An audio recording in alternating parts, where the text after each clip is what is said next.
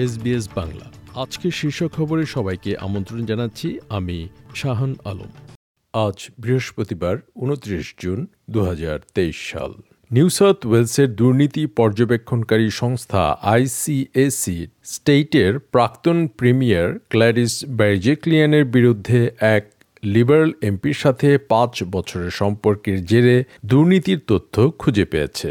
আজ বৃহস্পতিবার, উনত্রিশে June New South Wales Independent Commission Against Corruption তাদের অপারেশন কেপল নামের দীর্ঘ প্রতীক্ষিত তদন্তের ফলাফল প্রকাশ করেছে।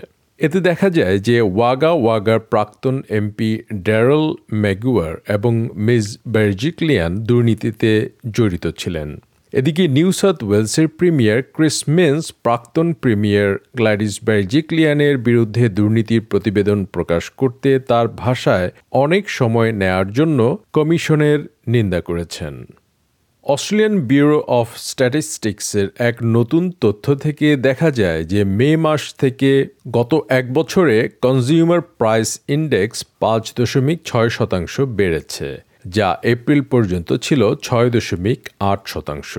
এবং অর্থনীতিবিদরা পূর্বাভাস দিয়েছেন যে এটি ছয় দশমিক এক শতাংশে নেমে যাবে। মুদ্রাস্ফীতির হার প্রত্যাশার চেয়ে বেশি নেমে যাওয়ায় আগামী মঙ্গলবার রিজার্ভ ব্যাংকের আসন্ন সুদের হার বৃদ্ধির উদ্বেগও অনেকটা কমেছে বলে ধারণা করা হচ্ছে। তবে ফেডারেল ট্রেজার জিম চামার্স বলেছেন, যদিও বাজেটের উদ্বৃত্ত আগের পূর্বাভাস অনুযায়ী চার দশমিক দুই বিলিয়ন ডলার থেকে উল্লেখযোগ্যভাবে বেশি হতে পারে, কিন্তু এখনও উচ্চ মুদ্রাস্ফীতি এবং বৈশ্বিক চ্যালেঞ্জগুলো দেশের অর্থনীতিকে তুলনামূলকভাবে ধীর করে দেবে। এদিকে লিবারেল সিনেটর জেন হিউম ক্রমাগত উচ্চ মূল্যস্ফীতির হার এবং জীবনযাত্রার ব্যয় বেড়ে যাওয়ার জন্য সরকারের ভূমিকাকে দায়ী করেছেন। প্রধানমন্ত্রী অ্যান্থনি আলবানিজি আবারও আশাবাদ ব্যক্ত করেছেন যে অস্ট্রেলিয়ানরা আসন্ন গণভোটে সংসদে ইন্ডিজিনাস ভয়েসকে সমর্থন করার জন্য ঐক্যবদ্ধ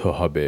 মিস্টার আলবানিজি আজ বৃহস্পতিবার মুর পার্কে নতুন সিডনি সোয়ান্স কমিউনিটি সেন্টারের উদ্বোধনী অনুষ্ঠানে নিউ সাউথ ওয়েলসের প্রিমিয়ার ক্রিস মিন্সের সাথে উপস্থিত হয়ে এই বিবৃতি দেন।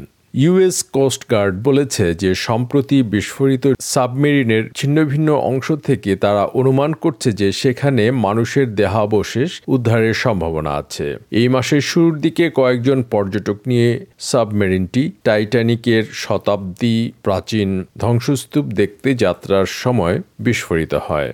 বাংলাদেশ ও ভারতসহ দক্ষিণ এশিয়ার বেশ কয়েকটি দেশে আজ পালিত হচ্ছে ইসলাম ধর্মাবলম্বীদের অন্যতম বৃহত্তম ধর্মীয় উৎসব ঈদুল আজহা অস্ট্রেলিয়াতেও মুসলমান সম্প্রদায়ের একাংশ আজ ঈদ পালন করছে। এদিকে হজ উপলক্ষে পবিত্র কাবা শরীফে তাওয়াফের পর সৌদি আরব সহ বিশ্বের বিভিন্ন দেশে গতকাল ঈদুল আজহা পালিত হয়েছে।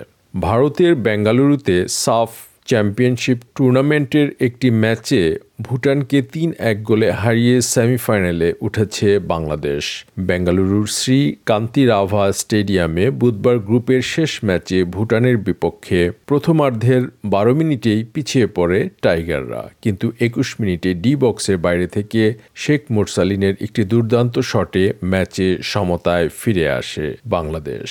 এরপর ত্রিশ মিনিটের সময় ভুটানের এক আত্মঘাতী গোলে দু এক ব্যবধানে এগিয়ে গিয়ে আরও আক্রমণাত্মক হয়ে ওঠে বাংলাদেশ। যার ধারাবাহিকতায় ছত্রিশ মিনিটে আবারও রাকিব হোসেনের দুর্দান্ত এক গোলে তিন এক ব্যবধানে এগিয়ে যায় বাংলাদেশ এবং জয় নিয়ে মাঠ ছাড়ে। উল্লেখ্য, সর্বশেষ দু হাজার নয় সালে সাফ চ্যাম্পিয়নশিপের সেমিতে খেলেছিল বাংলাদেশ।